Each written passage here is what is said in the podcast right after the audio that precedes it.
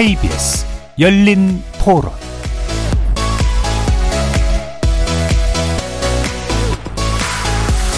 안녕하십니까. KBS 열린 토론 정준희입니다.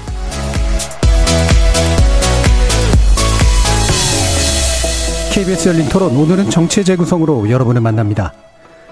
이재명 더불어민주당 대표에 대한 체포동의안 국회 표결을 놓고 여야는 다양한 갈래 셈법을 갖고 있는 듯합니다. 일단 체포 동의안은 여야 합의에 따라서 24일 본회의 보고 이후 27일쯤 표결이 이루어질 전망인데요.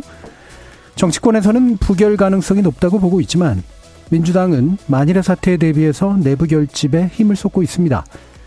이 내용과 함께 전당대회를 보름여 앞두고 불거진 국민의힘 4명의 당권 주자들 사이의 공방 어떻게 봐야 할지 정치의 재구성 논객들의 눈으로 평가해 보겠습니다. KBS 열린 토론 지금부터 시작합니다. 살아 있습니다. 토론이 살아 있습니다. 살아있는 토론, KBS 열린 토론. 토론은 라디오가 진짜입니다. 진짜 토론, KBS 열린 토론.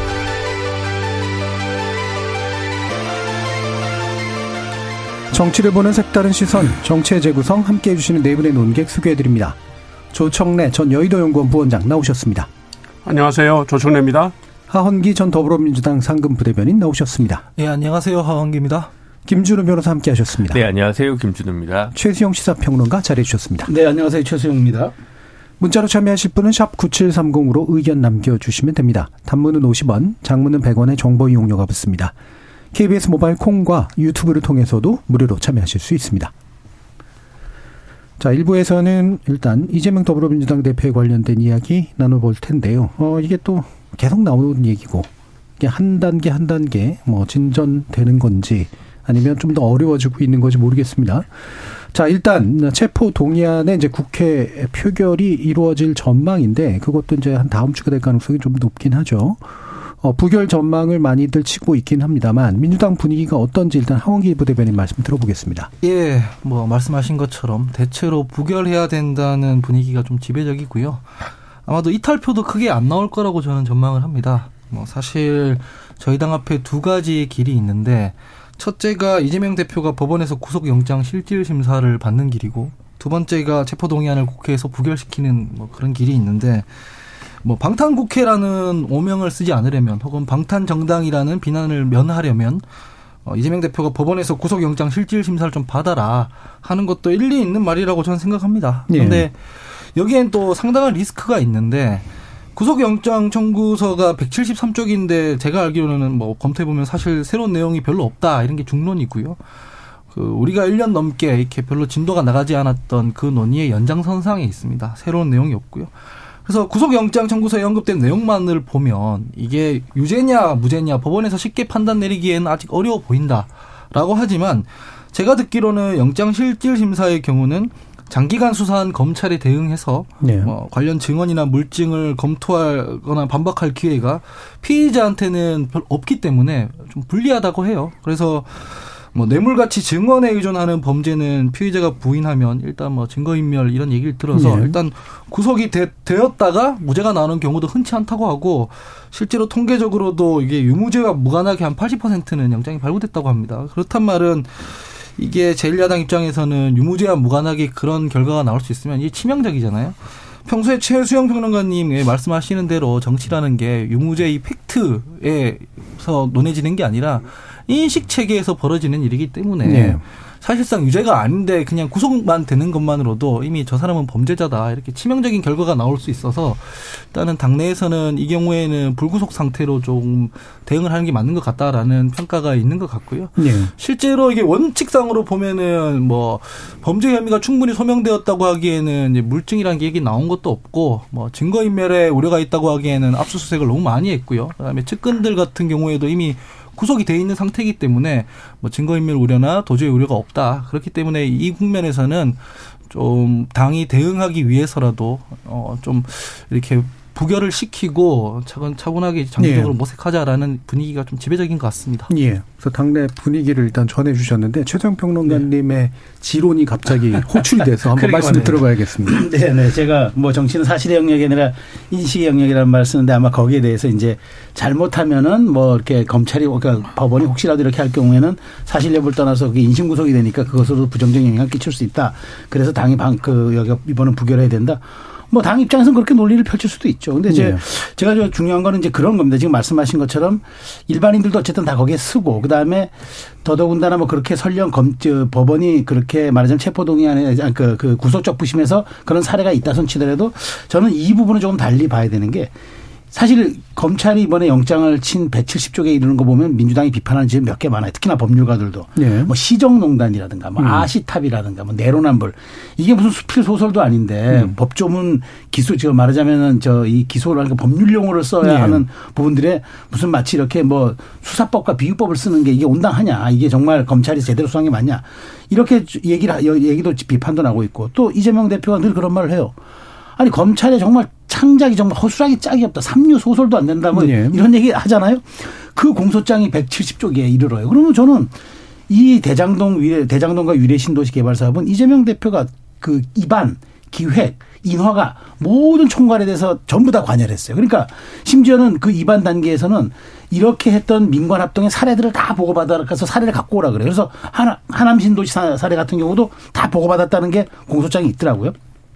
그렇게 했는데 그럼 저는 제가 보기에 이 정도 호수라고 이 정도 검찰이 정말 완성도가 낮은 소설을 썼으면은 이재명 대표도 더군다나 법조인입니다. 그럼 제가 보기에 영장실질심사에서 이 논리적 허구성을 하나하나 조목조목 설파하고 깨고 반박하고 논증하고 그래서 저는 오히려 검찰의 논리를 황당하게 만들 수도 있을 거라는 근데 그게 이제 불안해서 그 만에 하나 1% 2%의 가능성도 불안해서 내가 체, 그 체포 동의안 가, 그 바로 국회 본회의 상정에 그 뒤로 좀 내가 들어가겠다라는 거는 저는 그게 좀 앞뒤가 안 맞는 거라는 얘기죠. 특히나 네. 이재명 대표가 이제까지 정치적 자산으로 보여줬던 사이다 발언들.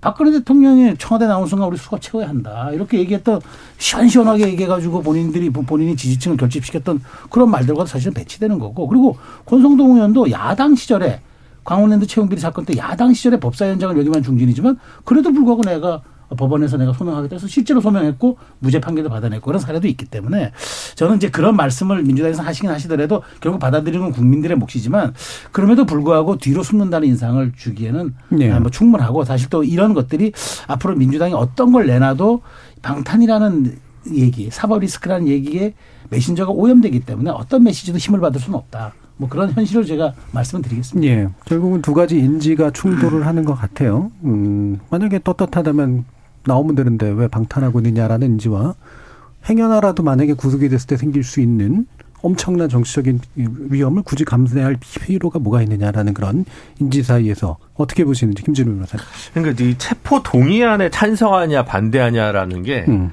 체포 동의에 동의한다든지 체포의 그렇죠. 부동의 그걸로 이어지다 보니까 예. 더더욱 이게 아마 민주당 의원들로서는 좀 부담스러운 영역인 것 같아요. 음.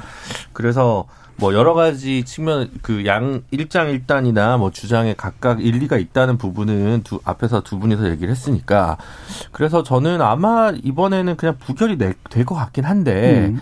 만약에 보통상 이런 경우에는 뭐 굳이 보강을 하기보다는 그냥 다시 이제 그냥 영장을 그러니까 기소를 그냥 하는 쪽으로 수술을 잡는데 지금 뭐 보도에서는 이번이 한 번이 아니고 또 뭐 회기가 아닐 때 또 청구할 네. 수 있다는 식으로 얘기가 나오잖아요.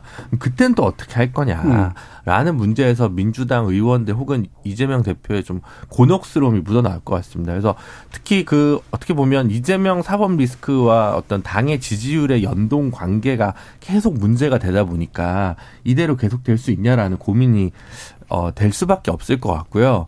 그래서 늘 이제 절충적 견해를 모색하는 제 입장을 보면 그 어, 이번에 부결을 하고 이재명 대표가 당 대표를 물러나는 방식으로, 그러니까 난 억울하니까 당이 날 지켜달라 대신 나도 당을 위해서 대표직을 물러나겠다라는 예. 정도로 어느 정도에서 좀 당과 개인의 위험을 좀 분리시키는 방안을 음. 대표가 좀 결단할 수 있는 그런 경로도 있지 않을까라는 생각을 음. 해봤습니다. 예. 김준우 변호사님 절충안은 아무도 안 받는 경향들가 많은 것 네, 같아요. 그렇습니다. 늘 극단적 소수설로 치부가 되고 그러니까요. 있습니다. 예.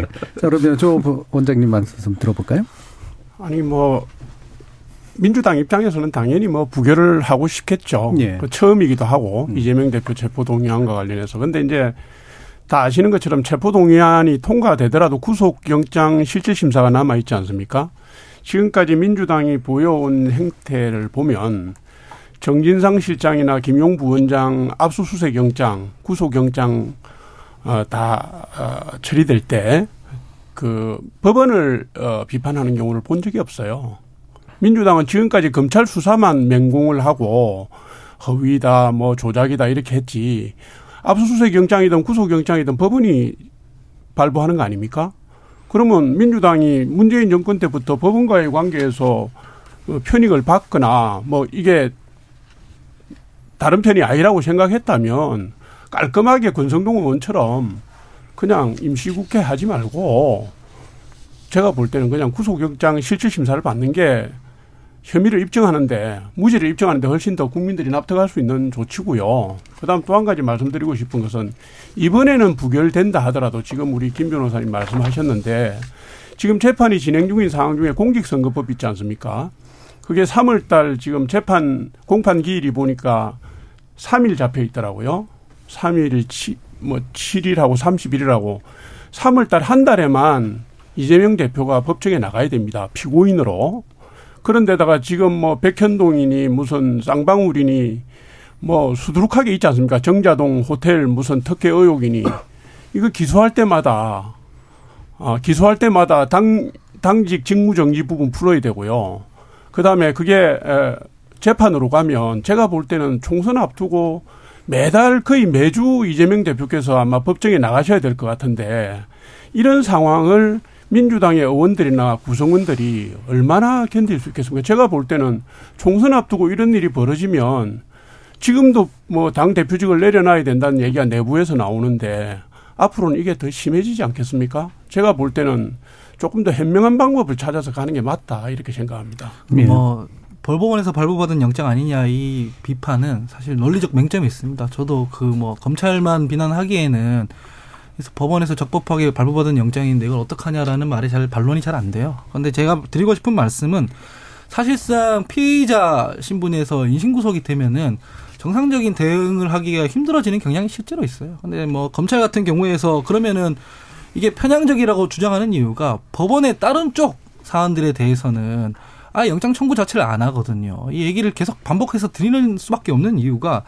일테면 대장동이라는 사건 하나만 놓고 보더라도요. 거기에 연루돼 있는 사람들이 뭐 박영수 특검이라든지 뭐 권순일 대법관이라든지 이런 분들 혹은 기자들 돈 받은 기자들 이런 분들에 대해서는 수사를 안 하고 이재명 대표에 대해서만 수사를 하고 법원에 영장 청구를 합니다.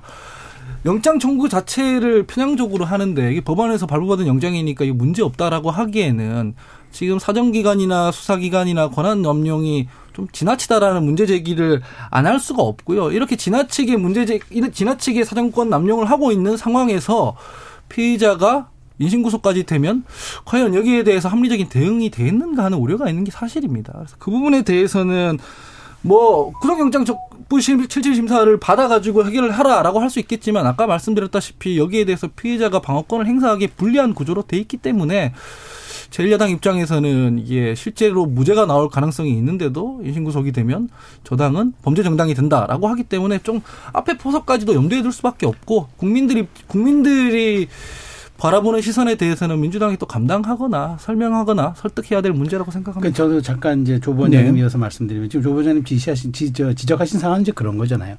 그러니까 뭐 그 민주당 사정을 알고 있죠. 그럼에도 불구하고 그러면 앞으로 계속 건건이 영장을 칠 네. 때마다 그럼 이렇게 임시국회 계속 소집해 놓고 그다음에 또 구속 체포 동의안 뭐 이거 계속 계속 표결에 붙일 거냐 언제까지 이걸 감안 감안하느냐인데 그러니까 제가 보기 이번까지는 이게 유효할 것 같아요. 왜냐하면 네. 지금 여기에서 지금 이 뭐 일주일 앞둔 시점에서 뭐 여기에 다른 목소리 내기 좀 어려우나 제가 보기에는 실제로 계속 3월 내내 불려다니고 이러면은 오늘도 어떤 익명의 인터뷰가 나왔더라고요.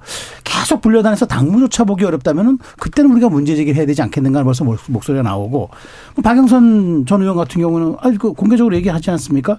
정말로 많은 후보지가 대표적으로 내려놓고 받으면은 뭐 순교자 이미지도 나중에도 있겠지만 더 중요한 거는 책임지는 모습을 보여주는 데서 이재명 대표 다른 평가를 받을 수도 있을 것이다. 그러니까 유무죄는 나중에 판단하더라도 그리고 이재명 대표의 얘기를 놓고 보면은 거의 무죄 입증에는 자신감을 뭐 기울어진 운동장이라 하더라도 무죄 입증에 자신하는 것 같은데. 자 그렇다면은 정말 이걸 언제까지 민주당이 이 한 몸으로 감내할 거냐. 연한계처럼 사슬을 다 배 밑에 묶어놓고 치렀던 적벽대전이 화공 한 방에 무너진 것처럼 정말 그런 것들을 어떻게 감내할 이제 이런 합리적인 목소리들이 지금 지금은 제가 보기에 이번 2월 임시국회까지는 없겠지만 3월달 계속 이제 검찰 소환하고 영장이 또 체포동의안이 국회로 날라오고 이 문제가 계속 이어지면 이제 3월 8일 날 국민의힘은 또 어, 누가 뽑힐지 몰라도 전대 컨벤션 효과에다가 또 올라갈 테고 이런 모든 것이 민주당 뭐 정뭐 개, 뭐 개혁을 지향하는 지지층이든 아니면은 뭐 강성 지지층도 불구하고 그 위기감도 어떻게 감내할 거며 그다음에 4월이 돌아오면 째깍째깍 시간은 내년 총선으로 가는 그야말로 총선 앞에 장사 없는 국면으로 갈 텐데 그걸 어떻게 민주당이 감내할 것인가. 이건 뭐 제가 국민의 야당, 여당 입장에서 말씀드린 게 아니라 냉정하게 정치 평론하는 입장에서 놓고 보면은 이런 연한계를 어, 언제까지 끌고 갈 건지 언제 출구 전략을 짜야 할지 언제 우리가 여기에 대해서 뭐 분리 전략해야 할지 이걸 고민하는 거는 정말 뭐 제1야당이고 공당의 몫이라면 당연히 이건 지금 고민해야 되는 거죠. 안, 나, 안 하는 게 좀 오히려 이상하다고 봅니다. 예, 예. 경청하기 때문에 짧게만 그냥 설명을 드리면요. 어, 일리 있는 말씀이라 생각하고요. 두 가지인데요. 일단은 검찰에 뭐 영장을 계속 쳐서 불려다니는 문제는 검찰이 계속 무리하게 하면 역풍 불 수 있다고 저는 생각을 해요. 왜냐하면 이런 문제에 대해서도 병합해서 한 번에 하면 되는데 대통령실 같은 데서 관계자가 방탄하면 계속 영장 칠 거다라고 이런 얘기를 하거든요. 이건 되게 굉장히 부적절한 얘기인 음. 것이고 이런 식의 무리한 것들이 계속되면 역풍이 불 수 있기 때문에 기소 수순으로 밟는 게 저는 맞다고 생각하는 게 첫 번째고요. 두 번째는 최성 평론가님 말씀에 일리가 있다고 생각하는 게 전 이 문제를 좀 건조하게 대했으면 좋겠어요. 뭐 법률적으로 혹은 정무적으로 어쩔 수 없이 해야 되는 사안이 있다 하더라도 국민들을 설득하려고 해야 되지 무슨 규탄 대회 벌이고 이러면은 당 전체 지지층 정체가 마치 진짜 방탄하는 것처럼 보이는 거잖아요. 이런 부분에 대해서는 많은 시민들이 말씀해 주시는 것들을 조금 경청해서 분리 대응을 할 때 하더라도 조금 건조하게 톤 다운해서 가는 게 좋겠다라고 생각합니다. 네, 결국 이제 3월 내지 3월 안에는 기소를 하지 않을까요? 그러니까 그렇게 됐을 경우에 이제 내년 총선까지 계속 이재명 호로 가기에는 어차피 어 부담스럽고 오히려 어, 당대표인 이재명 대표가 선당 후사를 언젠가는 좀 한번 보여주는 결단이 저는 필요하다고 생각이 들고요.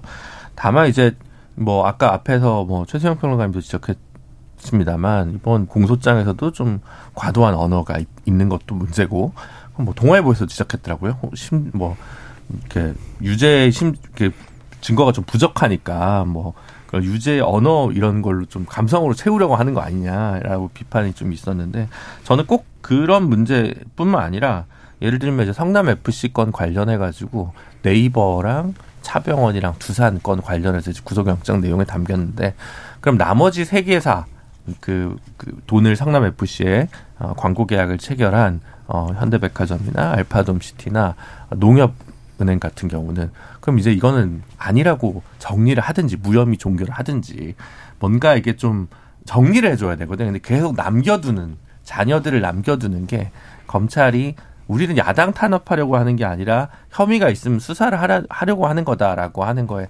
정리해주는 매듭들이 좀 필요하거든요. 근데 그런 게 전혀 없어요.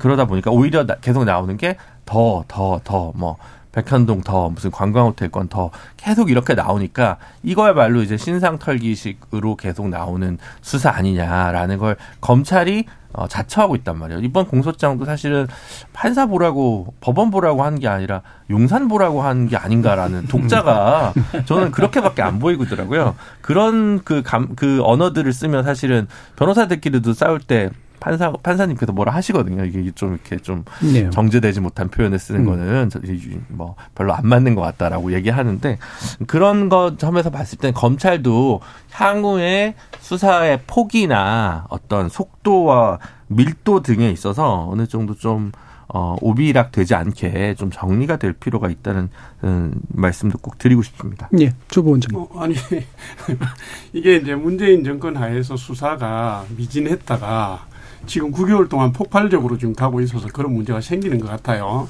그전에는 밝혀내지 않았던 여러 혐의들이 계속해서 드러나니까 아마 제가 볼 때 검찰도 좀 곤욕스러울 거라고 생각합니다. 아까 이제 우리 하대비님께서 그 말씀 하셨는데 병합을 해서 가든지 하지 왜 이렇게 가냐 그 말씀 하셨잖아요. 이게 원래는 서울중앙지검에서 이재명 대표와 관련됐던 여러 가지 범죄 혐의를 수사를 하려고 했는데 문재인 정권 때 그걸 허튼 겁니다. 수원지검, 수원지검 성남지청으로 허튼 게 문재인 정권 때고요. 그때 수원지검장 잘 아시는 것처럼 친문검사 신성식 검사장이 있었고 성남지청에는 박은경 지청장이 있었어요. 그때 흩어가지고 갔기 때문에 수사가 제각기로 갔고 한 개의 수사가 여러 가지 범죄 혐의로 퍼지기 시작했기 때문에 이거를 제가 볼 때는 주소 담아서 한 방향으로 가지 못하는 측면이 있다고 봅니다.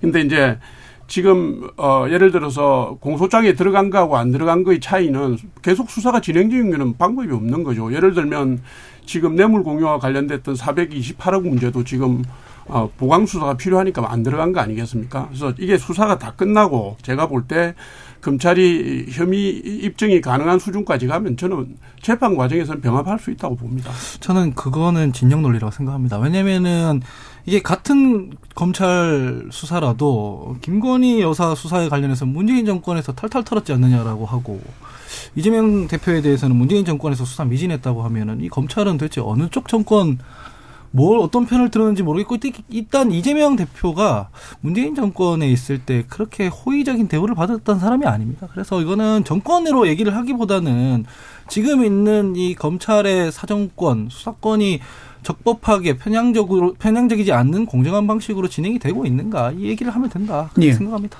7606님이 지도자가 되려면 가시밭길도 걸을 각오를 보여주십시오. 설령 죄가 있더라도 정당한 처벌을 받는 모습을 보인다면 유권자는 용서할 수 있습니다. 라는 말씀 주셨고요. 김주리님은 일반적으로 과정과 절차가 적용되는 수사일 경우라면 모르겠지만 현재 검찰 수사는 정권의 비정상적인 압박으로 이루어지는 것이라 불체포 특권을 내려줄 수는 내려놓을 수는 없을 것 같습니다라는 의견도 주셨습니다. 자 그러면 뭐이 이 부분 이제 표 계산 뭐 이런 건 좀 웃긴데 일단 요거는 대부분 그래도 부결이 될 것 같다. 근데 이후에 또 어떻게 될지는 모르겠다 정도가 아마 되게 비슷하게 보시는 것 같아요. 최종 변호사님 그러시죠? 네, 맞습니다. 저도 뭐 부결될 거라고 생각됩니다. 이건 뭐 구조상 보면은 국민의힘 155 그다음에 정의당 6 그다음에 어 그다음 그 시대전환 하나 115 네. 그, 그 합해봐야 그 민주당에서 이탈표가 128표가 나와, 그러니까 28표가 나와야 음. 150이 거의 되는 구조잖아요. 그러니까 28이면 제가 보기에 원내 교수단체를 만들고도 8석이 더 남는 구조이기 때문에 제가 보기에 지금 이런 상황에서 현실은 어렵지만 저는 여기서 또 하나 유의미한 지점은 이탈표가 얼마나 나오느냐도 네. 유의미해 봐야 되니까 그러니까 노웅래 의원 방, 노웅래 의원 체포동의안 표결 때 160 얼마가 나왔을 겁니다. 이게 160 하나. 그 어, 그 아마 그, 그니까 그 다음에 이상민 장관 탄핵안이 180원 얼마 나왔는데 네. 그 사이 어간이 될 거냐 음. 아니면 그 이하가 될 거냐 뭐 이 여러 가지의 표 계산의 표, 표 결과에 따라서 정치적 함의 그다음에 민주당이 앞으로 대응 스탠스 그다음에 또 국민들이 이 사안을 바라보는 잣대 이런 것들이 여러 가지가 달라질 거라고 네. 그리고 또 여당인 국민의힘이 또 민주당을 대응하는 그런 전략들이 모든 것이 다 달라질 거기 때문에 저는 어쨌든 27일 날 이 표결에 들어가서 어떤 결과가 나오냐 뭐 당연히 부결이 된다더라도 그것이 이제 160 이하냐 160 이상이냐 더 이상이냐 뭐 이런 것들 여러 가지 함의에 따라서 상당한 전략 포인트들이 바뀌어질 것 같아서 일단 그 대목이 좀 주목이 되고요. 지금까지 뭐 단일 대우에 대한 균열은 저는 없을 거라 보고 저는 네. 그런 아까 뭐 조금 전에도 말씀드렸지만 이번 건까지는 단일 대우 형태로 가겠지만 이후부터는 아까 조금 전에 말씀드린 표의 어떤 그런 여러 가지 해석들과 함께 3월부터는 조금 다른 국면으로 가지 않느냐. 왜냐 국민의힘 전대도 3월 8일이면 끝나 3월 12일이면 최대 끝나니까 예. 그거 다 전국이 좀 맞물려 돌아가지 않을까 싶습니다. 예. 근데 그 무기명 투표 아닌가요? 이게? 그렇죠. 무기명. 그렇죠. 사실 그러니까 다 이제 쟁점과 현안을 떠나서 그 제1야당 대표 체포는 좀 이거 체포 동의안 좀 살려줘야 된다고 생각하실 국민의힘 의원들도 몇 분 있을 수 있을 것 같거든요, 저는. 예. 아니, 그냥, 그냥 이거는 또 전혀 별개로. 그러니까 정의당 같은 경우는 지금 당규에 국회의원 직무 수, 그 수행에 관한 규정이 별도로 있어가지고 그 안에 조문에 불체포 특권의 제한이라고 있어서 부패 비리 혐의면 이제 주체 없이 출석하고 뭐 이렇게 한다고 돼 있거든요. 그래서 정의당은 이제 그런 당규를 어겨가면서 남의 당 의원을 위해서 당규를 어길 수는 없으니까 아마 지금 이게 음. 그렇게 된 측면 이 예. 있는데 그게 아니라면 국민의힘 의원들 중에서도 아니 그래도 좀 당 대표면 좀 이거는 불체포 특권이 어쨌든 헌법상 규정하고 있는 거고 뭐 혐의가 막 딱 떨어지는 게 아니라고 한다면 저는 이제 그런 몇 표도 있을 거라고 충분히 생각을 해서 그 표의 구성이 과연 어떨까 음. 누구도 모르는 거 아니겠습니까? 그렇죠. 예. 저는 뭐한 서너 분 정도는 그런 생각하실 수 예. 있다고 충분히 그러니까 숫자를 해석하기도 약간 애매한 구석이 이제 네. 일부 섞여 있을 것 같긴 해요. 조금 전에 예. 말씀하셨죠. 농내 의원 체포 동의한테 161표 부결표가 네. 나왔는데요. 네. 농내 의원 체포 동의안은 뭐 예를 들면 동료 의원에 대한 연민이라든가 음. 혹은 검찰에서 비슷한 수사를 할 경우에 나도 당할 수 있다는 그런 네. 문제가 네. 있을 수 있고 네. 또 그게 이재명 대표 어, 어, 체포 동의안 에 대비해서 사전 연습하는 네. 그런 게 있어서 민주당 네. 지도부가 조금 단속도 했고 해서 161표 부결로 나왔는데 지금 이재명 대표는 글쎄요 뭐 당 대표니까 정서적으로 뭐 그런 게 있겠지만 제가 볼 때는 노웅래 의원 때하고는 좀 다르다고 봐요. 음. 우선 어그 민주당 의원들 중에 그 친명계가 공천권을 전행할 수 있다라고 생각하는 불안감을 가진 분들도 많이 있고요. 아까도 말씀드렸지만 그거보다도 더 한 게 이재명 대표 체제로 총선을 치를 수 있느냐라고 하는 데 대한 네. 민주당 뭐 거의 당협위원장 국회의원 할것 없이 부담이 있다고 봐요. 근데 최근에 제가 어떤 한 언론의 기사를 보니까 말씀드리자면 동아일보였는데요. 민주당 의원 성향 분석을 해놨더라고요. 거기 보니까 친명계 및 이재명 대표 체제에서 당직을 맡은 사람 76명. 예. 그다음에 이 대표 체제 이후에 침묵해온 중립 성향의 의원 40명. 친문, 친노 그리고 친이낙연계 33명. 이 대표 사법 리스크에 대해서 우려를 제기한 비명계 의원 20명으로 분류를 해놨어요. 제가 다 대해 보니까 169명입니다. 여기서 이 대표 사법 리스크에 대해서 우려를 제기한 의원이 20명으로 분류가 돼 있는데 제가 볼 때 글쎄요. 만약에 161표보다 부결표가 표가 적게 나오거나 혹은 반란표가 15이나 20개가 나오면 실제로 부결되더라도 제가 볼 때는 이재명 대표의 리더십에는 엄청난 타격이 가해질 거다. 그래서 이후에 점점 장악력이 떨어질 수 있다. 이 점을 제가. 네.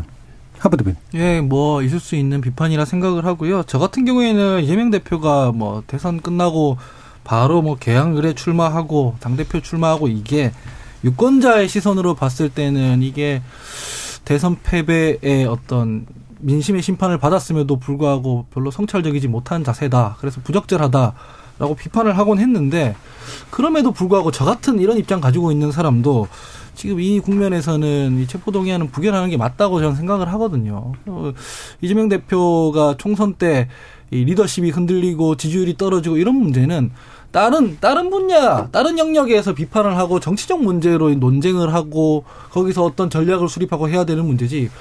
지금 이 편향적인 검찰에 지금 손을 빌려가지고 당대표 잡아가라라고 할 수는 일단 저희 당 입장에서는 할 수가 없는 얘기인 것이고 적절하지도 않습니다. 그래서 사실 지금 이 진영 대 진영 이 대결처럼 계속 만들어가고 있는 상황에서는 어떻게 될지 모르는 거예요. 왜냐면은 얼마 전에 곽상도 뭐 의원 무죄 판결도 그렇고 사법 불신이라든가 사정기관의 불신이 국민들도 만만치 않거든요. 그래서 얼마나 무리하느냐에 따라서 검찰도 충분히 역풍을 맞을 수 있다 생각하고 그럼에도 불구하고 이건 지지율이 떨어질 이슈이기 때문에 앞으로 이재명 대표가 정치적으로 혹은 자기가 보여줄 수 있는 리더십을 어떻게 갖고 나가느냐 이걸로 다시 평가되지 않을까 그렇게 전망합니다. 뭐 진지한 토론회장에 제가 정치적 조크를 하나 좀 던지면 예, 예. 아이스 브레이킹을 한번 하면은 음.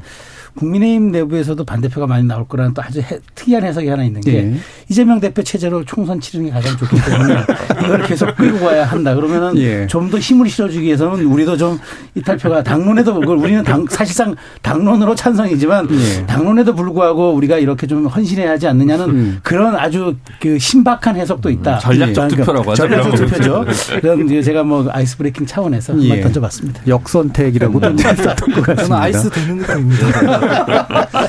자, 2081님께서는 50억 퇴직금도 뇌물이 아니라고 판결하는 시국에 과연 정당한 사법 절차를 기대할 수 있을까요? 라는 부정적인 의견 주셨고요. 1457님은 이재명 대표 정말 당당하다면 민주당 의원들이 뒤에 숨지 말고 소환에 응해야 된다고 봅니다. 라는 말씀 주셨고요. 4200님께서 국회는 이재명 체포동의안 무조건 부결시켜야 됩니다. 검찰, 사법부, 독재 개혁해야 합니다. 라는 또 의견으로 갈리기도 했습니다. 자, 일부 마무리하면서 요 얘기를 좀 짚고 가면 좋을 것 같은데요. 이게 임, 그러니까 3월 임시국회와 이제 또 연결되는 문제인데요. 일단 이제 국민의힘 주호영 원내대표는 이대로 가면 이제 3월 임시국회 없는 게 낫겠다. 이렇게 이제 지금 의견을 내고 있고요. 어, 지금 이제 더불어민주당과 정의당이 이제 이른바 노란봉투법이라고 부르는 노동조합법 및 노동관계 조정법 2, 3조 개정안을 이제 아, 내서 환노위에서 이제 처리하려고 하는데 이 부분에 대해서 또 아, 정부 측이나 이제 국민의힘 측은 상당히 부정적인 그런 입장이라서 함께 묶어가지고 이제 과연 이게 어떤 처리 전망을 가질 수 있는지 김준우 변호사님 말씀 주시죠. 일단 요 노란봉투법 이제 원래 지금 계속 농성하고 뭐 이제 노동계나 이런 데서 요구하던 안보다는 좀 많이 깎아낸 안으로 지금 이제 처리하려고 하는 네. 건데 이게 이제 결국은 그 손해배상 범위와 관련해서 전체가 아니라 개인별로 책임에 따라 한다는 것과 음. 사용자 범위를 조금 넓히는 건데요. 그 구체적 지배력설이라고 하는 그 판례 법리를 그대로 가져온 겁니다. 네. 그래서 요번에 지금 그 두 개 굉장히 조문이 간단하고 요 부분이 전부 다 현재 그 법원 판례를 그냥 입법화한 수준입니다. 그러니까 더 나아간 문제의식이 있는 건 음. 아니고 음. 그 정도여서 사실은 이거 가지고 어, 과연 쭉 강행 처리한다고 했을 때 지금 여러 법안이 그런 경우가 있습니다만 어, 대통령실에서도 나중에 이걸 거부권 행사하기가 만만치는 않을 거예요. 네. 법원 판례를 그대로 수용한 정도 음. 수준이기 때문에 그 부분이 좀 쟁점일 것 같은데 어쨌든 어, 민주당, 뭐, 정의당은 당연히 뭐 이런 노동관계법 관련해서 노동조합이나 어, 근로자의 권리를 옹호하는 법안을 쭉 낼 텐데 그게 아니라 어, 민주당이 오히려 저는 주목해 봐야 될 게 뭐 민주당이 조금 더 최근에 뭐 진보적이 됐다 아니다 뭐 이런 문제가 아니라요. 음, 몇 개의 법안을 가지고 계속해서 뭐 양곡관리법도 그렇고 안전 운임제 관련 일몰제 법안도 그렇고 결국은 이제 우리가 그냥 단순히 견제하는 야당이 아니라 입법 성과를 낼 수 있는 정당이다라는 걸 앞으로 1년 동안 보여줘야 될 겁니다. 그래야 총선 때 우리 너희 야당인데 너희가 뭘 할 수 있어라고 얘기했을 때 중간 성적표를 갖고 낼 거거든요. 그러니까 이게 물론 이제 뭐 거부권이 행사되고 어떤 전국을 네. 흘러갈지 모르겠지만 어느 정도는 우리가 어 의석이 있으면 할 수 있다라는 걸 보여줘야지. 안 그러면 어 너희는 그 야당인데 그러면 한 130석 정도면 되지 않아? 180석만 아, 한쪽에서 여당에서 못 가게 하면 그 정도면 적정한 야당으로서의 권한을 행사할 수 있는 거 아니야? 너희 뭐 과반수 필요하지 않, 해? 라는 약간 그 중도층이나 이런 분들이 생각했을 때 그, 그 질문에 대한 답변서를 지금 이제 준비하는 과정이라고도 저는 정무적으로 볼 부분이 있다고 생각합니다. 네. 정말 정무적으로 그렇게 느끼시는지? 저는 이거 음. 지금 안 그래도 오면서 찾아봤는데 민주당이 이거 법안 낼 때 좀 빌드업을 했으면 좋겠다는 생각을 해요. 이게 앞에 닥쳐가지고 이 급하게 이제 강행 처리한다는 오해를 안 받으려면 네. 충분히 공론화를 하는 과정이 필요하다. 민주당도 여기에 대해서 진지하게 논의하고 있다라는 걸 좀 보여줄 필요가 있는데 논평 하나 없더라고요. 다 검찰 얘기만 하고. 그래서 이 부분에 대해서는 국민이랑 설득하고 국민들과 얘기하는 시간을 좀 충분히 거쳐야 된다 생각을 하고 주호영 원내대표 얘기에 대해서 제가 한번 짚고 싶었어요. 네. 국민의힘은 집권 여당인데 민주당만 보고 국정 운영할 건가라는 생각을 해요. 이를테면은 지금 전당대회가 한창 진행 중인데 후보들이 하는 얘기가 내가 민주당이랑 잘 싸울 후보기 때문에 내가 당대표해야 된다 이런 얘기만 하더라고요. 음. 근데 민주당이랑 싸우는 거랑 윤석열 정부 성공이란 건 상관이 없어요. 왜냐면 이재명 대표가 잡혀가든 안 잡혀가든 그거는 윤석열 정부의 성패랑 관계가 없잖아요. 좀 지나면 윤석열 정부가 경제를 살렸는가, 뭐 문화를 융성하게 했는가, 국민 복리를 증진시켰는가 이런 걸로 이제 평가를 받게 될 텐데 집권여당 대표하겠다는 사람부터 지금 뭐 내가 민주당이랑 잘 싸운다. 지금 조영 원내대표는 어, 방탄할 것 같으니까 3월 임시국회 열지 말자. 임시국회 열, 못 열면 윤석열 정부에서 하겠다는 개혁 법안도 통과가 안 되는 거예요. 그래서 사실 여당의 지도층이라고 하면은 민주당이랑 싸우는 것도 뭐 중요하겠지만 내가 민주당의 협조를 잘 이끌어내서 우리가 원하는 개혁 법안을 통과시키겠다 이런 얘기를 해야 될 텐데 글쎄요 민주당만 보고 국정 운영하는 것 같은 이런 야당적 자세가 과연 적절한가 의문이 듭니다. 예. 그 조영 원내대표에 대한 얘기 했었고 노란봉투법은 어떤지 약간 간단하게 더 해주시죠. 저는 뭐 법에 대해서는 김준우 변호사님께서 충분히 설명을 했는데 예. 저희가 여기에 대해서 이게 제가 민주당 홈페이지 가가지고 논평이라든가 입장을 찾아보니까 과거에 냈던 한 세 개 정도밖에 없어요. 되게 피상적인 차원에서 논의가 됐고 지금 단계는 법안 심사 소위 통과해서 이제 상임위에서 가결시키고 뭐 이렇게 할 얘기인데 이런 식으로 진행하면 사실은 법사위에서 또 막힐 수밖에 없지 예, 않습니까? 예, 예. 그러면 이거를 패스트트랙에 태우려면은 일단 국민 여론이 제일 중요해요. 음. 아, 제일 그 압도다수의 의석으로 강행 처리를 한다라는 것은 일단은 찬성 여론이 높아야만 가능한 거잖아요. 근데 과연 이런 태도로 하면은 그 상대가 말하는 방탄 물타기다라는 비난에서 이 자유로울 수 있을까 하는 음. 걱정은 사실 등질 좀 더 시간이 더 필요하다. 또 그래서라도 임시국회도 필요한데 왜 지금 여당은 임시국회를 굳이 안 하려고 하느냐 이제 네. 이런 정도로 그럼 모이고요. 예, 조부 원장님. 우리 하은기 부대변인님 말씀처럼 음. 그런 방식이 아니라 협치를 최고의 가치로 두는 형태로 갔으면 좋겠어요. 저, 저도 그 문제의식에는 똑같이 공감을 하는데 지금 이제 뭐 조영 대표가 오죽하면 3월 임시국회를 언급을 했겠습니까? 그 임시국회를 언급한 방점은 임시국회를 열지 말자는 게 아니라 불체포 특권을 활용해서 악용해서 방탄하는 거 하지 마라. 그러니까 자신이 공약한 대로 건성동 의원처럼 국회 3월 국회 여는 걸 조금 며칠 연기하더라도 그냥 구속영장 실질심사 받으라 그 얘기죠, 그죠? 그건 우리가 다 아는 내용이고 국회가 일을 할 수 있는 걸 하지 말자는 얘기는 아닌 게 맞고요. 그 다음에 지금 이제 그 국민의힘 당권 후보들이 다 민주당과 싸우겠다고 하는 거는 잘 아시는 것처럼 169석이 법안 처리를 할 때 입법 독주를 하고 한 전력들이 많이 있지 않습니까? 예를 들면 뭐 선거법도 그렇고 공수처법도 그렇고 금수완박법도 그렇고 다 그랬거든요. 그런 상황에서 그것을 어 다수 행포를 합리적으로 저지할 수 있는 게 지금 안타깝게도 국민의힘 리더십의 핵심이 돼 버렸어요.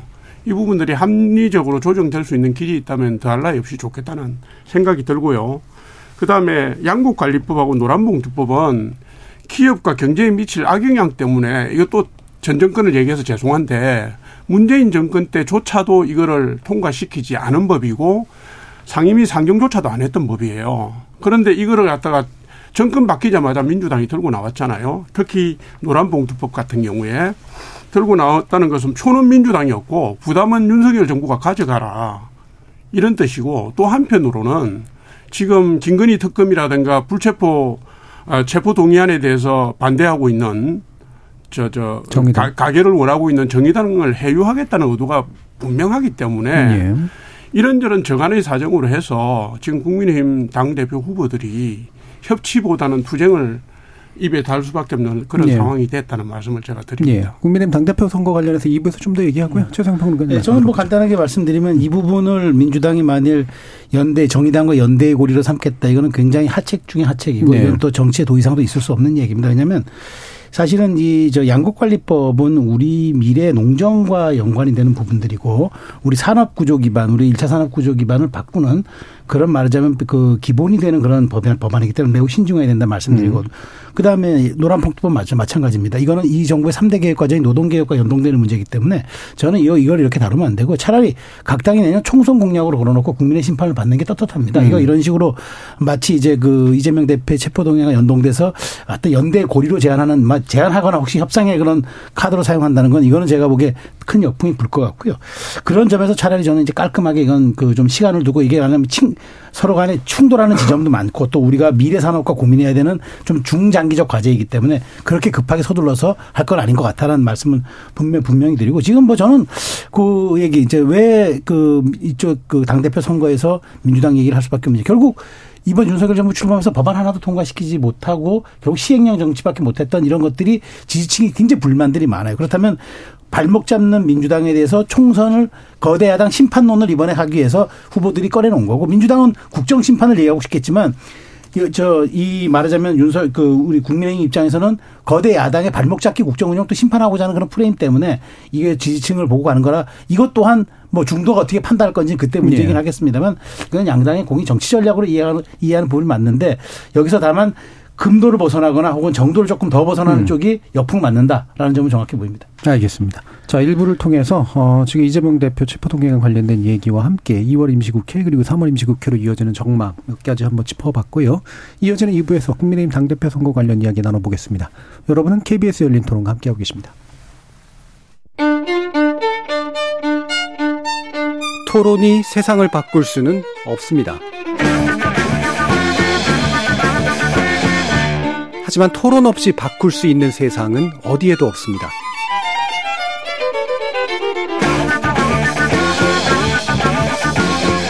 세상의 선한 변화를 갈망하는 당신.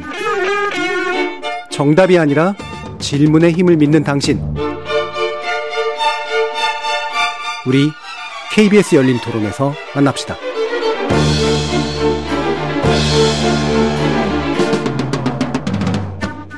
KBS 열린 토론 정체 재구성 2부 최수영 시사평론가 김준우 변호사 하원기 전 더불어민주당 상근부 대변인 조정래 전 여의도 연구원 부원장 이렇게 네 분과 함께 여당의 당권 주자들 경쟁 상황 살펴볼 텐데요. 자, 말들이 되게 거세지고 있습니다. 그리고 탄핵은 왜 이렇게 오래 가는 이야기가 되고 있는지 잘 모르겠는데 2차 토론까지 꽤 세게 지금 가고 있죠. 최선 평론가님 총평 한번 해주시죠. 네, 그 뭐 어쨌든 이 김기현 안철수의 양강구도 그다음에 천하람의 약진 그다음에 황교안의 선전 뭐 이렇게 음. 어 저는 이게 1차 그 지금 전 저는 1차 전 2차 토론까지를 네. 제가 분류할 수 있을 것 같은데 바로 여기 우리 열린 토론 직전까지 이제 2차 토론회가 열렸잖아요. 네. 제가 그래서 그걸 거의 다 보고 이제 들어왔는데 음. 저도 탄핵 공방을 많이 윤곽해 봤어요. 음. 어떻게 하다가 이게 뭐 탄핵 얘기까지 서로 이게 소환되느냐 봤는데 이게 좀 자그라 사그라드는 분위기 맞았습니다. 네. 서로가 이제 부담이 되는 거예요. 음. 왜냐하면 국민의힘 내부에서는 이제 탄핵의 강을 분명히 지난번 대선 전에 다 건넜는데 이게 다시 건넌 건넌 게 다시 소환되는 거는 적절치 않다는 그런 판단도 있었던 것 같고 안철수 후보가 김기현 후보를 향해서 대구 경북 연설에서 이 얘기를 한 거는 왜 나한테 그렇게 과도하게 과거에 네. 대한 네거티브를 하느냐라는 차원에서 김기현 후보도 음. 과거에 그러지 않았느냐라고 하니까 이제 김기현 후보가 또 거꾸로 맞받은 네. 거죠. 당신이 국민한테 음. 더 하지 않았냐 이러면서 이제 갔는데 제가 보기에 이, 이 문제는 서로가 전략적으로 도움이 안 된다. 이제 다만 이 얘기가 나왔던 거 이거죠. 그 연설 지역이 대구 경북이었고 그다음에 그 아마 백브리핑 했던 것 같은데 음. 그리고 또 지금은 이게 84만 당원 투표잖아요. 음. 그러니까 전혀 말하자면 중도나 이게 뭐 일반 민심이 끼어들 여지가 없고 우리 지지층 보고 하니까 자꾸 그렇게 좀 강한 발언들. 그러니까 김기현 후보도 그저 이미 이제 약간 이슈 이슈는 지났지만 대통령이 뭐 탈당할 수도 있다라는 음. 그다음에 뭐 누구가 되면 그다음에 뭐 탄핵 얘기도 그렇게 나왔던 것들인데 연장선상이 되면서 이건 전략적으로도 별로 바람직하지도 않고 당 경선 그 열기에도 별로 도움이 되지 않는다는 판단 아래 약간 수면 밑으로 가라는 것 같은데 2차 TV 토론을 제가 유심히 봤는데 아, 제가 보기에는 이게 굉장히 좀, 저, 김경 후보의 그 네. 부동산 투기 의혹이 음. 이거는 뭐, 뭐, 제가 보기에 오히려 안철수 후보는 뒤로 빠지고 네. 황교안 천하람 양, 양 후보가 십자포화를 알리는 거 봐서는 제가 보기에 이게, 이게 오히려 중반들을 넘어서가는 이게 사실 여부 상관없이 이걸 지금 말하자면은 3, 4위 후보들이 어떤 그 좀 말하 국면 전환 용으로 들고 나온 게 아닐까 싶은데 모르겠습니다. 내부에서 이렇게 부동산 뭐 의혹을 제기하는 게 지지층에서 역풍도 네. 불러일으킬 수도 음. 있거든요. 왜, 왜 남, 남들처럼 이렇게 하느냐라는 음. 그런 좀 말하자면 민주당, 민주당 경선이냐는 얘기도 나올 수 있기 때문에 이 부분에서는 흐름을 잘 지켜봐야 하겠다는 생각이 듭니다. 예. 그래서 이런 공격의 양상이 보통은 이제 그 서로 정당이 다를 때 그렇죠. 쓰는 이제 네거티브 방식인데 네, 같은 정당 내에서 이걸 하는 게 과연 이게 더구나 84만 지지층을 음. 대상으로 하는 투표인데 과연 이게 어떻게 진행될지 좀, 좀 규칙가 주목됩니다. 예. 초청대 부원장님 말씀해 주시죠. 어, 탄핵은 뭐 두 가지 의미에서 처음에 진행이 된 거죠, 그죠? 음. 처음에는 대통령과 어, 당 대표가 불화를 할 경우에 당이 패배의 길로 접어든다라는 문제를 확대 해서 간 거고 또 네. 하나는 음. 박근혜 전 대통령 탄핵 때 동참했냐 마냐 뭐 이런 얘기를 한거 네, 아닙니까? 네. 한 거고 지금 말씀하신 것처럼 우선 땅 문제도 이게 이제 정치 정치권에서 흔히 쓰는 말이 있어요. 부정적 이미지를 소환하는 프레임은 사용하지 말라는 건데 네. 그 프레임의 내용과 상관없이 그 프레임이 가져다 주는 부정적 이미지를 음. 제기한 사람이 당사자가 뒤집어 쓸 수 있다 이 얘기거든요. 예. 그래서 뭐 끝도 없는 토론입니다. 땅 문제는 제가 찾아봤더니 2021년도에 민주당 양이원영 어, 의원을 비롯한 민주당 네. 인사들이 처음 제기를 했고 지금 당내에서 제기되고 있는 내용도 그때 내용하고 하등 다를 게 없습니다. 뭐 길을 틀었다, KTX 뭐 역사와 역채권과의 거리가 얼마다 무슨 어 공시지가가 얼마다 확인되지 않은 내용들로 가고 있는데요. 지금 그, 그 땅의 공시지가를 가지고 공격하는 게 아니라 그 인근 지역의 상업 지역이나 이 공시지가를 가지고 덮어 씌워서 가고 있거든요. 네. 그래서 이 부분이 논쟁을 아무리 하더라도 사실 깔끔한 결론을 낼 수 있는 이슈는 아닙니다. 아니고 지금 어 국민의힘 선거인단의 대부분 책임 당원들이 좀 싸우지 말라 이런 얘기들을 해요. 네. 좀뭐 포지티브까지는 아니라도 정책 대결 중심까지는 아니라도 조금 화합하는 장으로서의 전당대회, 용광로로서의 전당대회를 좀 만들어 달라 이건데 지금 너무 구도가 예, 격하게 가다 보니까 정면 배치되는 방향으로 가고 있어서 지켜보는 저희들도 좀 안타깝습니다. 예. 네. 지켜보는 심정이 안타까우시죠. 예, 저희 방송 중에 휴대폰 알람 소리가 좀 일부 울렸는데요. 청취자 여러분의 양해 부탁드리고 이게 앞에 분이 어디 놓고 가신 게 어디 틈에 끼어 있나 하는 생각이 들 정도로. 네. 예.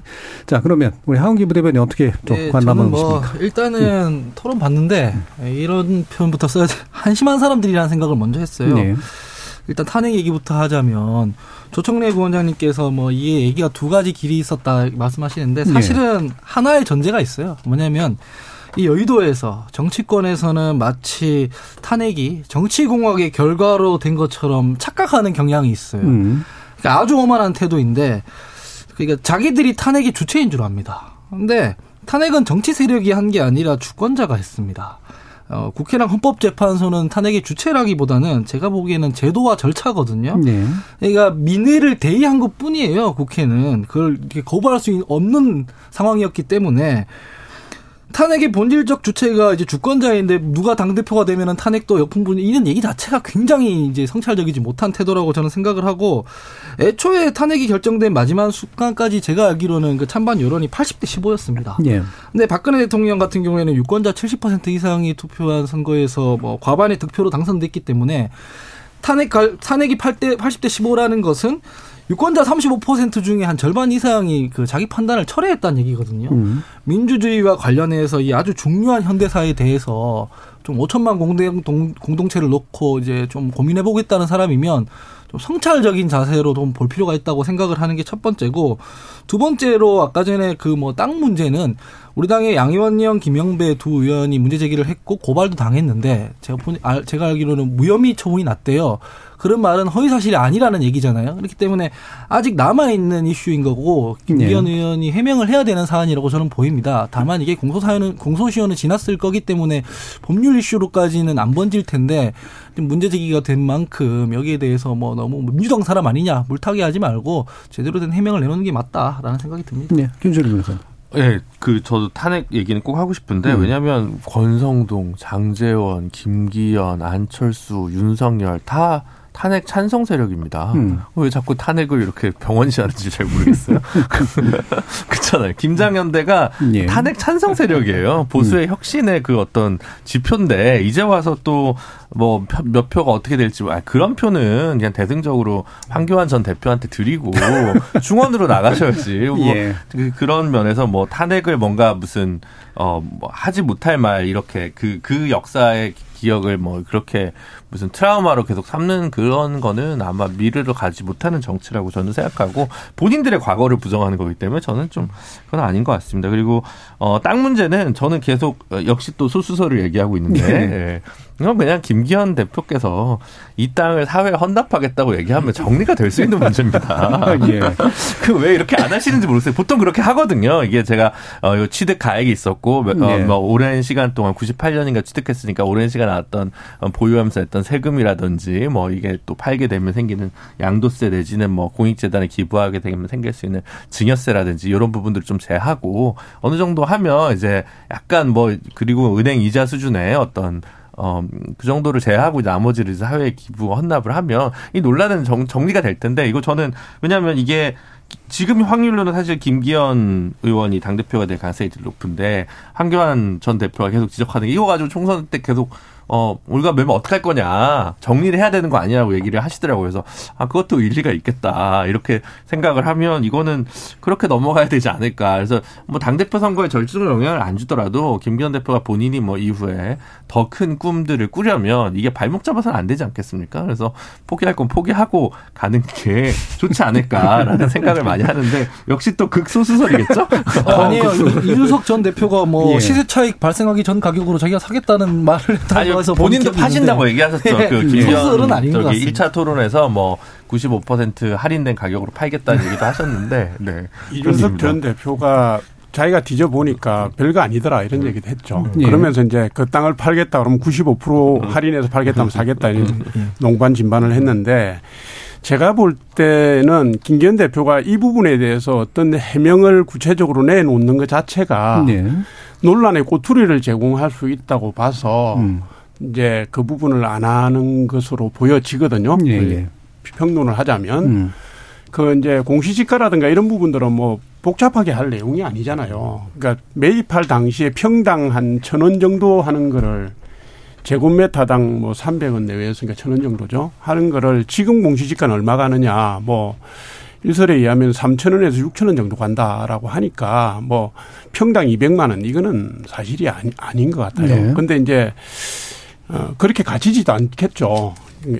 이거를 이제 자료를 대 가지고 이렇게 가면 논란을 더 키우고 이슈를 확대시킬 수가 있기 때문에 이게 민주당 DNA, 민주당 프레임이라고 해서 회피하고 가는 것으로 보여집니다. 보여지고 이 논란은 제가 볼 때 전대 끝나고 나면 아무래도 사실관계에 입각해서 말끔하게 정리할 걸로 보여지는데 전당대 와중에는 그거를 재점화를 시킬 이유가 없지 않겠습니까? 예. 뭐 그래서 오늘 보니까 이 저기 김기현 후보 측에서 선관위, 그러니까 당 선관위죠. 당 선관위에 예. 이걸 검증해 달라. 그러니까 후보들 간에 이제 논쟁을 하지 못할까 하더라도 어쨌든 선관위가 책임을 지고 이걸 좀 해줘야 이게 말하자면 논란이 저 하지 이걸 후보 간 논쟁으로 계속 번져나가면 해명하라 그러고 해명해도 자꾸 뭘 또 말꼬리 잡고 하니까 이걸 선관위가 좀 개입해서 이걸 이 문제를 좀 검증해 달라고 요청을 오늘 했더라고요. 그래서 예. 요걸 또 선관위가 어떻게 처리할지도 한번 또 지켜봐야 될 것 같아요. 그 검증은 근데 이 논의는 그냥 선관위에서 알아서 검증하라 이건가요? 그러니까 이 여기에 대해서 이제 음. 말하자면 사실관계를 검증해 달라는 거죠. 음. 중립적 기관이니까 후보들이 검 후보들이 자꾸 주장을 하면은 여기에 대해서 이제 말하자면 자기가 원하는 대로 이걸 주장할 수가 있으니까 중립기관인 선관위가 이것을 검증해 달라. 네, 네. 그래서 그, 그러니까 선관위가 그 이제 오늘 제가 요청을 했는데 그걸 또 어떻게 받아들일지는 음. 또 그것도 모르겠습니다. 내일쯤 입장이 나올 거 나오겠죠. 예.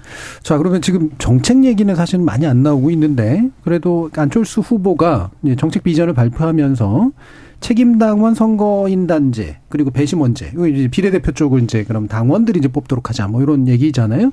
나름대로 그 판단의 그 소지를 좀 던져주는 긍정적인 면도 좀 있는 것 같아서 어떠신지 한번 의견을 들어봤으면 좋겠는데요, 김준일 변호사님. 상향식 공천이라는 게 이제 굉장히 개혁적인 외피를 띠지만 실질은 이제 현역이나 중진의 이해관계를 대변하는 네. 대표적인 방식이라는 거잖아요. 근데 이제 저는 사실은 그럼 이제 그 반대말이 뭐냐면 제왕적 공천으로 혁신 공천을 한다. 네. 그러면 이제 국회가 혁신됐는지는 모르겠는데 이제 초선 비율이 압도적으로 높은 국회를 계속 가져왔던 한국 정치사에 좀 특징이 있는 것 같습니다. 근데 그게 꼭 좋으냐? 왜냐하면 행정부는 갈수록 거대해지는데 어, 견제할 수 있는 입법부는 조금 뭐 알만하면 또 교체되고 교체되고 교체되고 교체 안 당하려고 또 이제 줄 서고 제왕적 총재나 대선 후보에게 줄 서는 정치가 되니까 오히려 또 이 현역들 어렵게 모셔온 혁신군이라고 해서 초선으로 모셔왔는데 이 사람들이 또 혁신의 대상이 4년 만에 되는 이거를 생각할 때는 사실 어떤 방식으로든 좀그 어, 제왕적 공천이 아니라 책임 당원이나 뭐 지지층에서의 어떤 어, 지지를 바탕으로 해서 좀 이런 것들이 좀 반영되는 어, 확고한 공천 룰이 좀 있는 게 빨리 정립되는 게 좋다고 생각하거든요. 예. 근데 공천 룰은 계속 상대당 1당, 2당 같은 경우 서로 상대당의 그 패를 보면서 계속 공천 룰을 변경하고 어 그냥 전략 공천을 내리꽂고 뭐 이런 식으로 계속 바뀌다 보니까 약간 어 어, 갬블링 같은 도박성 약간 공천이 되고 있다는 생각이 많이 듭니다. 막 북유럽에서는 막 1년 전에 공천을 완료하고 이러는데 그래서 오히려 공천을 완료시켜 놓고 선거 운동을 충분하게 할 수 있게 해주면서 유권자들에게 충분한 정보를 제공 제공하고 어, 품질 높은 선거를 해야 되는데 이거는 뭐 그냥 직전까지 누가 될지 모르고 어떻게 될지 모르고 뭐 가처분 들어가고 당내에서 어 뭐 피 튀기는 그 피부치과리야 싸움 나고 이러지 않습니까? 사실 그래서 이건 거의 불가능에 가까운 어떤 그런 건데 이 방식을 어떻게든 건드릴 수밖에 없겠죠. 안철수 의원이든 혹은 다른 의원들도 모두 다 지금 어, 숨죽이는 게 아니라 어, 여러분의 공천권을 돌려주겠다. 그 현역이든 유권자든 책임 당원이들에게 호소하는 거기 때문에 저는 당연히 이 부분이 쟁점이 될 수밖에 없을 것 같고 이 부분에 대해서 사실은 뭐 선거 당장에 당락에 영향을 준다기보다는 어떻게 보면 제일 유리한 김기현 어, 후보가 실제 당선이 되더라도 이 부분은 어느 만큼 지금 발언해서 책임져야 될 것인가. 그래서 어, 윤심이나 용산의 힘이 제한될 것인가. 이게 사실 더더욱 관전 포인트라고 생각을 하거든요. 예. 당내 얘기를 한번 들어보죠. 예, 아니, 뭐, 저기, 어, 지고지선한 공천 방법은 없습니다. 예. 음, 예. 한국 정치사에서 다 해봤잖아요. 음. 지금 말씀하셨다시피 상향제라 상향식 공천이나 open primary를 하게 되면 제일 이득을 보는 사람이 인지도 높은 기성 정치인들이에요. 예. 그죠? 그리고 다른 방식도 뭐 예를 들어 전략 공천을 하게 되면 이게 밀실 공천이라고 가는 음, 거고. 그렇죠. 그러니까 균형을 이룰 수 있는 방법은 사실은 없습니다. 근데 오늘 이제 어제 안철 어젠가요 그젠가요 안철수 대표 저 후보가 한걸 보니까 책임당원 뭐 선거인단제 책임당원 배심원제 당원 청원 시스템, 당원 소환제 이렇게 된데, 그러니까 당에 입당한 지 얼마 안 되니까 당내 기반이 약하죠. 약하니까 책임 당원을 끌고 들어갈 수밖에 없지 않겠습니까? 책임 당원에 대해서 일정한 영향력을 가진 분들이 누구냐 하면 국회의원들하고 당협위원장이에요. 그러니까 노림수의 이면은 그게 들어가 있는 거고. 근데 책임 당원 중심으로 가겠다고 말씀하시면서도 자객 공천을 언급하셨거든요. 자격 공천이라는 게 뭐 전략 공천 아니겠습니까? 그런데 수도권만 20명 정도인데 이거는 당 대표가 되신 분이 그것을 범위를 어떻게 늘리냐에 따라서 엄청난 논란을 가져올 수가 있기 때문에 음. 사실은 공천의 기본안하고 충돌하는 측면이 있어요. 네. 그래서 저 안철수 후보가 그걸 제시했음에도 불구하고 당내의 반향은 좀 미미하고 네. 큰 반향을 불러일으키지 못하고 있거든요. 음. 그러니까 거꾸로 얘기하면 이렇습니다. 당 대표 출마하는 사람이 제일 먼저 어 공천에 관련된 해법을 내놓는 게 파급력이 제일 크겠죠. 음. 그런데 후보들이 다 선거운동을 시작하기 전에 아무도 거기에 대해서 얘기를 못한 이유는 음. 적절한 균형을 이루는 현실적인 방법을 지금은 찾을 수가 없다라는 것 네. 때문이거든요. 그래서 제가 볼 때는 어느 분이 대표가 되든지 간에 네 분이 내놓은 공천제를 가지고 의견을 수렴하고 논의를 해서 내년 총선에 맞는 균형 잡힌 난을 만드는 게 중요하다. 예. 그래서 지금 뭐 각각의 안에 대해서 평가하기는 좀 시기상조다 이런 예. 생각이 듭니다. 공천제도가 정답이 사실 없는 제도인 건 맞는 것 같은데 대비 효과는 좀 생, 있는 것 같아요. 지금 김기현 후보 측이나 이런 데서 이제 윤석열 대통령의 의견을 경청했던 이것도 소리가 좀 흘러나오니까 이게 선을 긋는 음. 효과가 또 있잖아요. 어떻게? 저는 어쨌든 안철수 의원이 어저께 음. 발표했던 이저 2차 정책 비전이 예. 정책 선거로에 쏘아올린 작은 공이다라고 생각을 합니다. 그러니까 네. 말씀하신 지금 조 원장님 말씀하신 것처럼 사실 책임당원 선거인단제와 배심원제를 통한 비례대표제 그다음에 자객공천 그러니까 음. 민주당의 친명계 의원 특히 철원회 쪽에 자객공천 하겠다 이런 얘기가 세 가지 정도가 압축되는데 네. 뭐 두 가지 말씀하셨는데 저는 이제 배심원제를 통한 비례대표 이거 조금 이건 양날의 칼이 있는 것 같아요. 음. 왜냐하면은 이게 바로 이제 민주당 표현해서 죄송합니다만 개혁의 딸들로 지칭되는 강성 당원들이 예. 이제 인력 구조 행사를 할 수 있는 이제 기반이 되는 거예요. 음. 그렇죠. 비례대표는 사실 전문성이 있는 분들을 뽑고 배치하는 그다음에 특히나 여성이라든가 뭐 장애인이라든가 우리 사회적 약자 혹은 정치권의 진입 통로를 좀 열어주는 이런 측면이 있는데 이런 것들조차 책임 당원의 의사를 강화하겠다는 거는 정말로 당이 어찌 보면 중도 나 외연보다도 더 강성 지지층에 휘둘리는 쪽으로 갈수 있는 그런 이면성이 있기 때문에 이 부분에 대해서는 어쨌든 좀 양, 논란의 소지가 있다 말씀드리는데 이걸 꺼내 들은 전 타이밍을 보는 거죠. 이게 2차 토론 앞두고 네. 꺼냈잖아요. 그러니까 지금 당이 이제 이제까지 나온 게 탄핵 논란, 윤심 논란, 그 다음에 또 하나가 이제 김기현 후보 부동산 논란 음. 이거잖아요. 이제는 이거는 이제 좀, 좀 페이드아웃 된다, 돼야 한다는 거죠. 그래서 이제 그렇다면 각자가 얘기하는 공천의 방식이 뭐냐.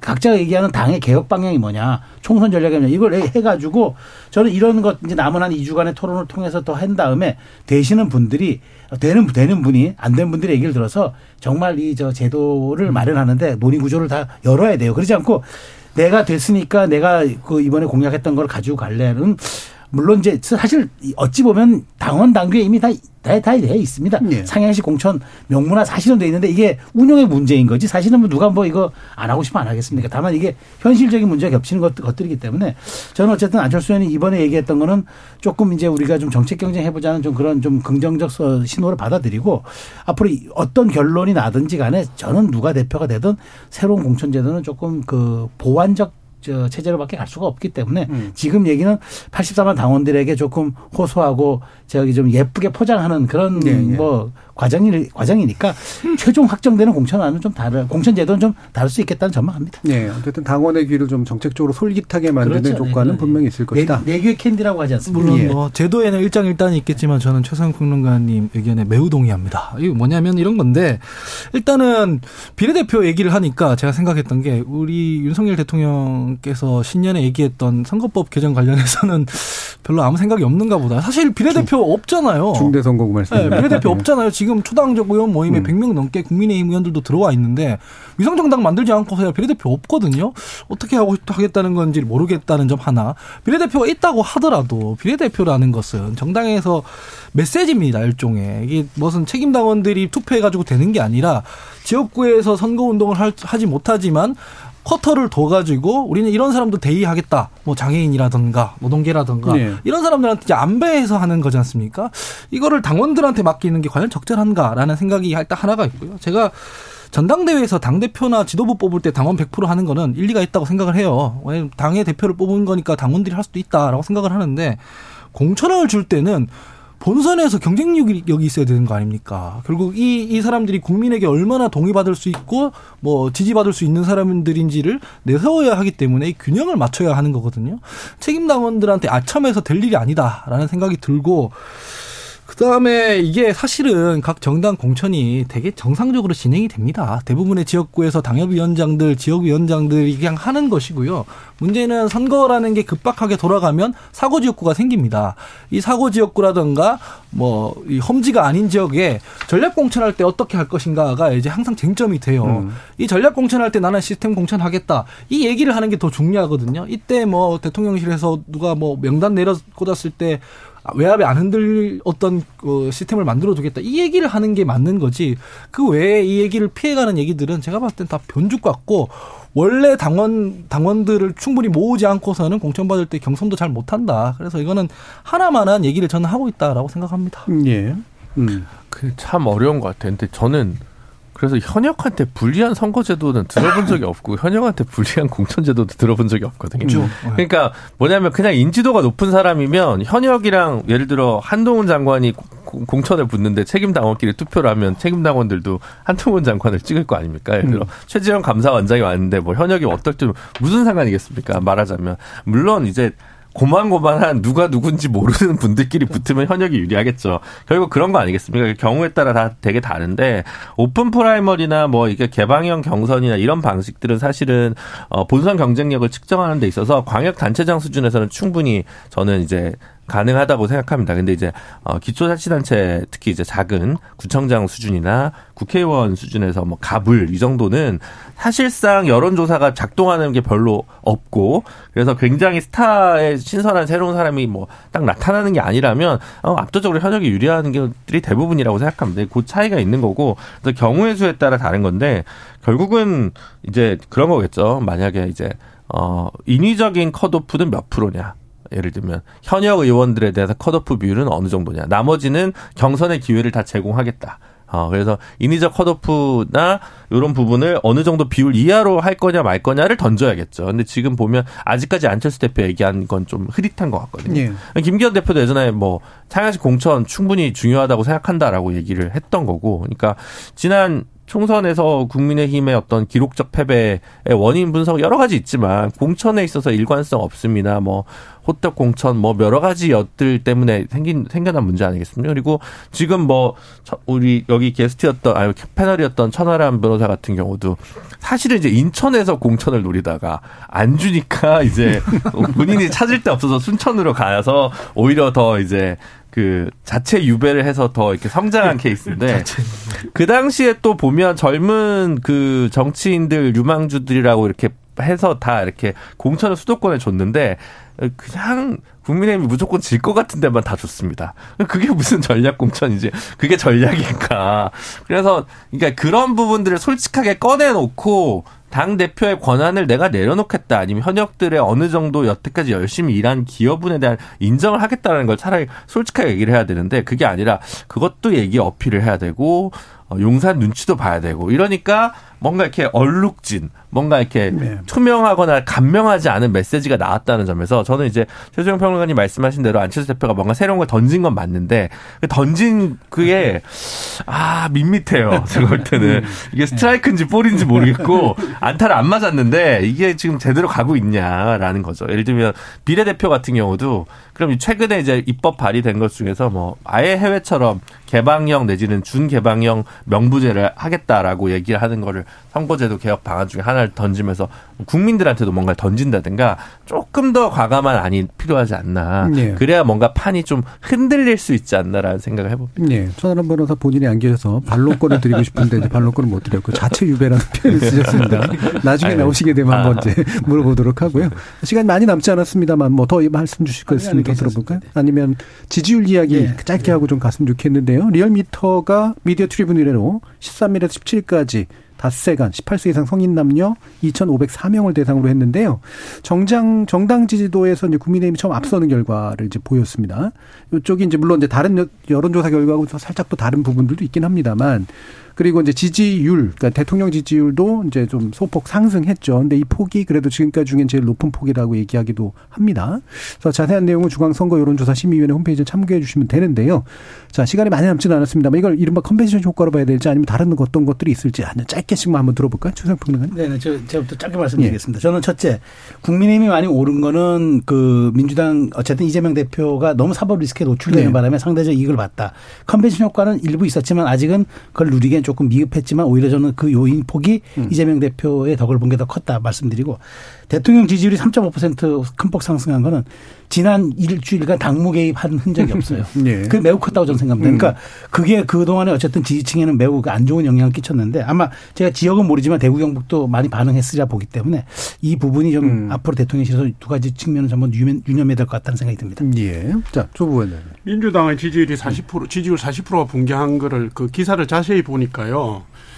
이재명 대표에 대한 검찰의 구속영장 전후로 그런 부분이 하락한 징후가 뚜렷했다는 게 있었고 그다음에 어, 민주당 지지율과 관련해서 어, 대전 세종 충청 충청권이 전주보다 10% 빠졌고 어 호남권이 3.6% 빠졌다고 돼 있던데 이 부분들은 우리가 지역 구도의 측면에서 보면 어 수도권 역포위로 갈 수도 있다라는 걸 보여주고요. 예. 이 결과가 일회성이 아닐 수 있겠다라는 생각을 저는 좀 했습니다. 음. 그다음에 대통령의 지지율이 3.5% 오른 거는 컨벤션 효과와 대비되는 그 대통령실과 당과의 논란이 지금 음. 잠잠해졌잖아요. 지금 말씀하셨듯이 우리 최소영 평론가께서 하셨지만 그것도 있고 그다음에 비상 민생 대책에 의하면서 어 이자라든가 뭐 이런 어 공공 요금이라든가 이런 부분에 대해서 체감도가 높은 정책들을 내놨어요. 음. 이 부분들이 어, 지금 정치적인 어, 국정 운영상의 불안 요인이 없는 상황에서 이, 이 부분들이 던져지니까 긍정 평가로 돌아왔다 예. 이렇게 봅니다. 데이터 30기가 효과인가요? 예. 네.